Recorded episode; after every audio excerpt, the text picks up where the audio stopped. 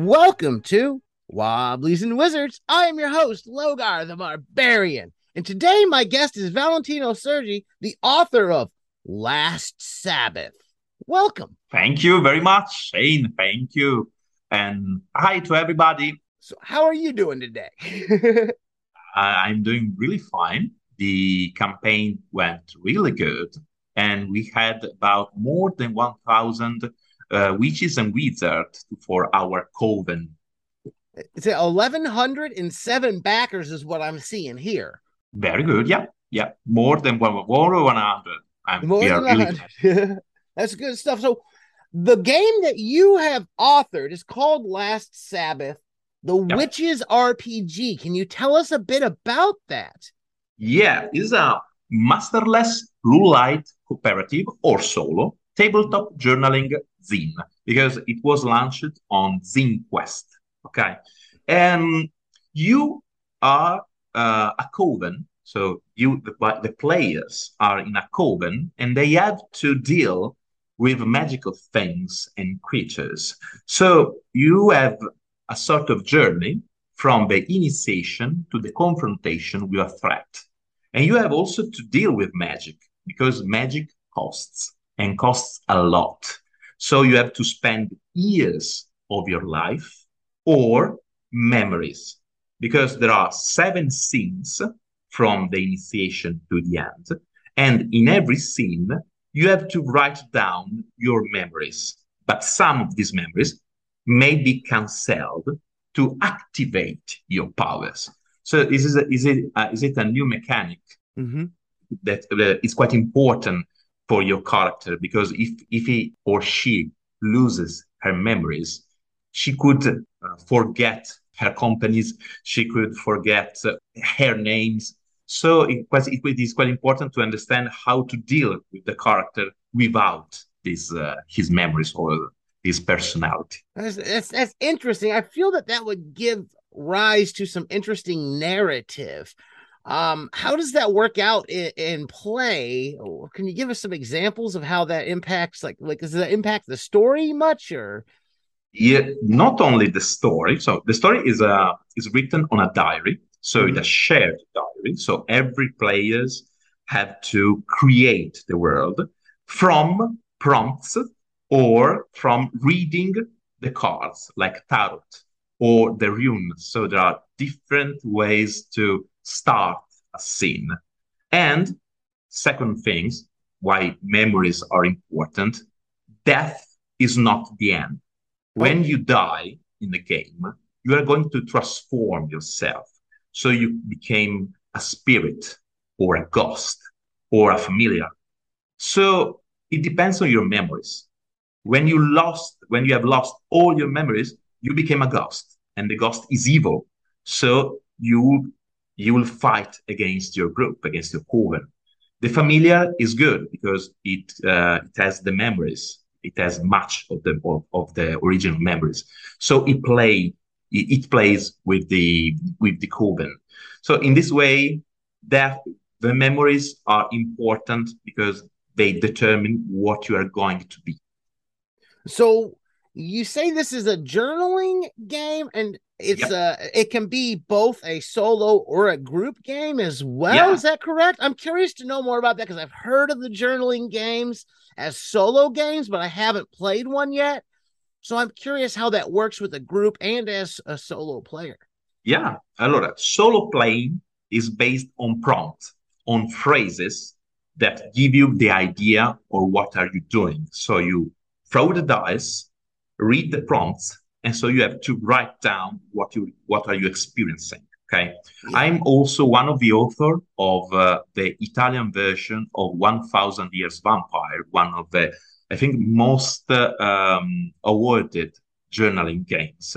So we were inspired i was inspired by this uh, this uh, role-playing game and i think that the solo journaling game is quite interesting because you have to deal with uh, your cre- your your creation yes while uh, in cooperative, when, when you're a coven with your uh, with other players, you start every scene from tarot, from cards, from prediction. So you have to deal with uh, your imagination. What are you going to create? And you have also to balance it with the uh, with the table with the other players. You are going to write down, and you are going to use these memories, as I said, to for the power, for example, to use the power. So instead of getting like like hit well hit points or or what is the word I'm looking for? Maybe some kind of like like some places do bennies or or whatever, some sort of point pull system. What you have is the memories that you're pulling from as your points. The memories and cast. the power. Yeah, and, because there are uh, three power levels.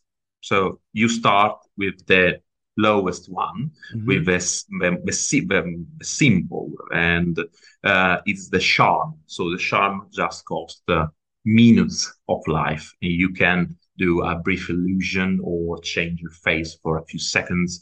Then the, the spell. The spell costs uh, years of life or one memory to activate. And you can for example uh, cure a character or uh, do um, um, magic like uh, uh, spell fire.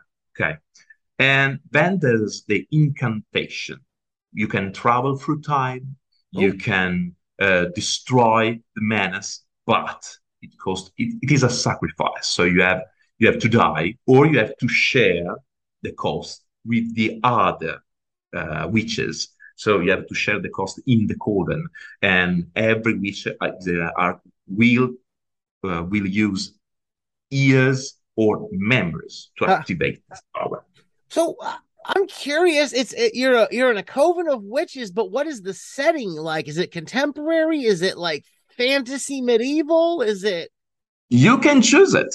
You can choose it because it, because you can you can start deciding to play uh, something like in the uh, contemporary time, like Harry Potter, for example, yeah. or uh, Motherland. But I loved Motherland. Oh yeah, Motherland, Fort uh, Salem.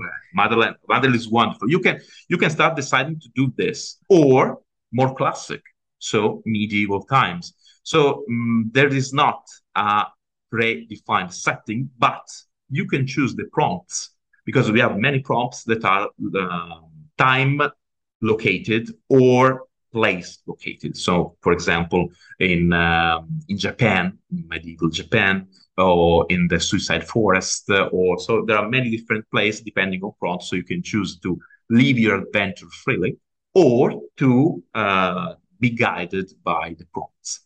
That's cool. I like that. I, I like that. I appreciate that. And I, I'm assuming a lot of the role playing games I play tend to have like heavy combat mechanics and things like that how is that addressed in this game? Is that no? But uh, yeah, as you as you as you can you have imagined well, there are no uh, dice to throw. There are no sheet, uh, so you had to uh, use your magic and the memories, and the rest is your imagination.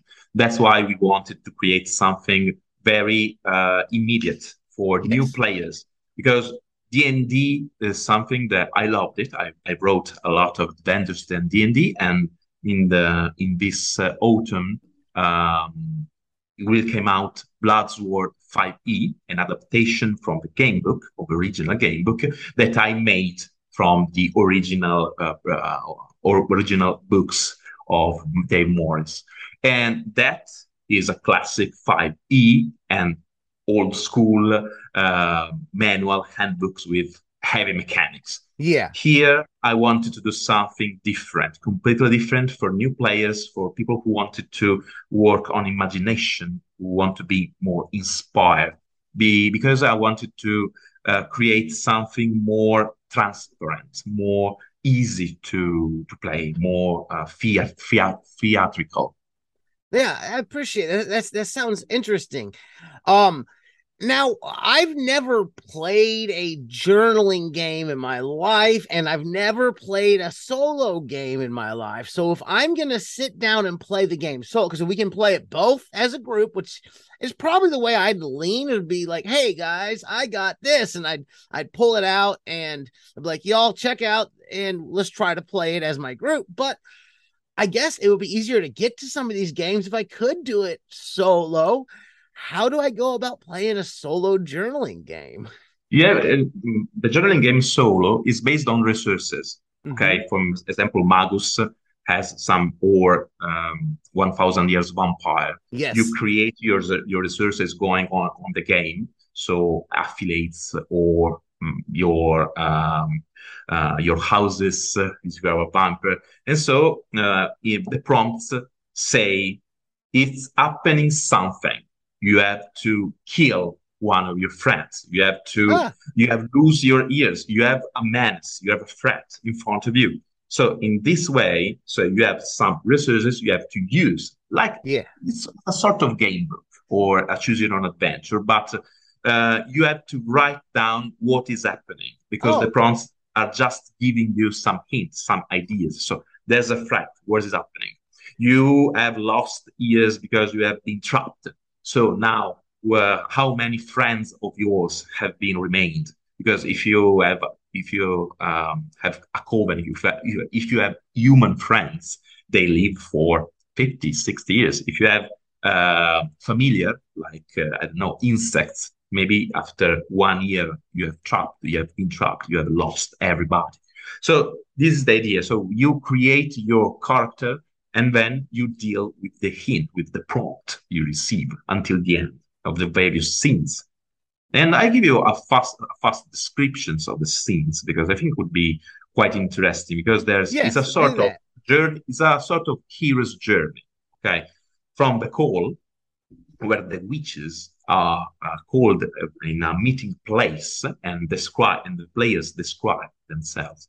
Then then there's the initiation, the phase where they discover their their powers. Then the danger. So um, some signs of the presence of a threat. So something where where and the coven has to deal with it. Then there's the investigation phase. So they have to find some elements or artifacts to um, to fight against the menace or the threat. Then the revelation. So they understand what is happening. They found they find the object, for example. Then we have the threat, so the final enemy or the menace or the plug, for example, and then the epilogue. So what have you learned? What what it remains? What what i- uh, what is left and what is gone uh, at the end of the story? Yes. So I, I if I feel like when you're done playing, you might have just written your own like short story, novella, or book. Yeah, and at the end you have the diary. I understand correctly your, your question. Sorry, uh, sorry everybody because I'm Italian. Okay, so maybe right. sometime could be could be lost in translation. Sorry, but we have a very good translator. Oh, well, so I, I I'm curious to know, like, like if like is there a is there a um is there a community out there where people are posting stories they're making off of things Ah, like yeah. that? Like, because that would be like Not I'm assuming yet. like not yet.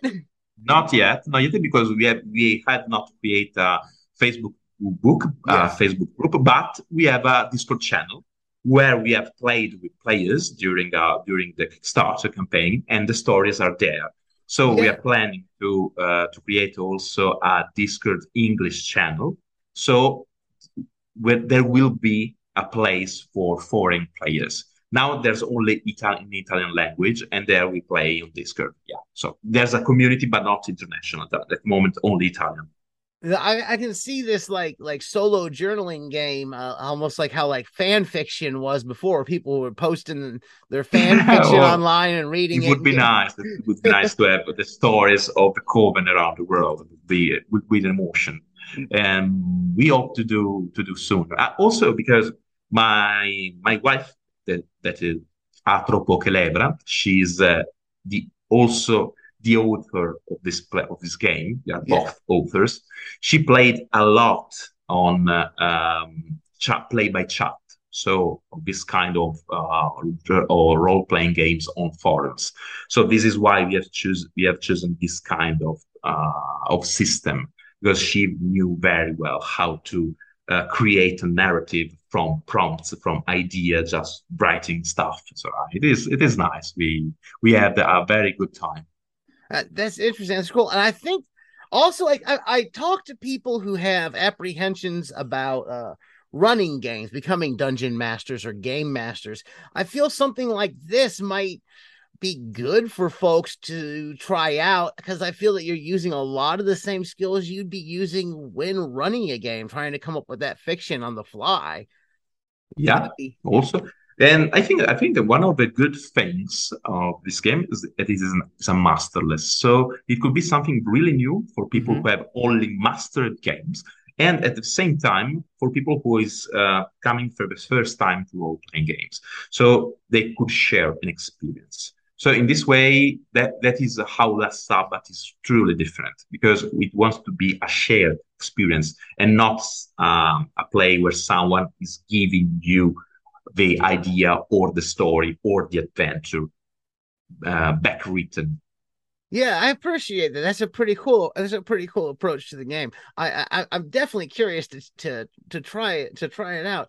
Um, I'll send you a copy when that, ready. I'll send you a copy. That would be amazing. I yeah, I'm, yeah. I'm very curious. It sounds really cool. And now, Thank you, you, tell the listeners where they'll be able to pick it up and where they can find your yeah. work online? Yeah, very easy.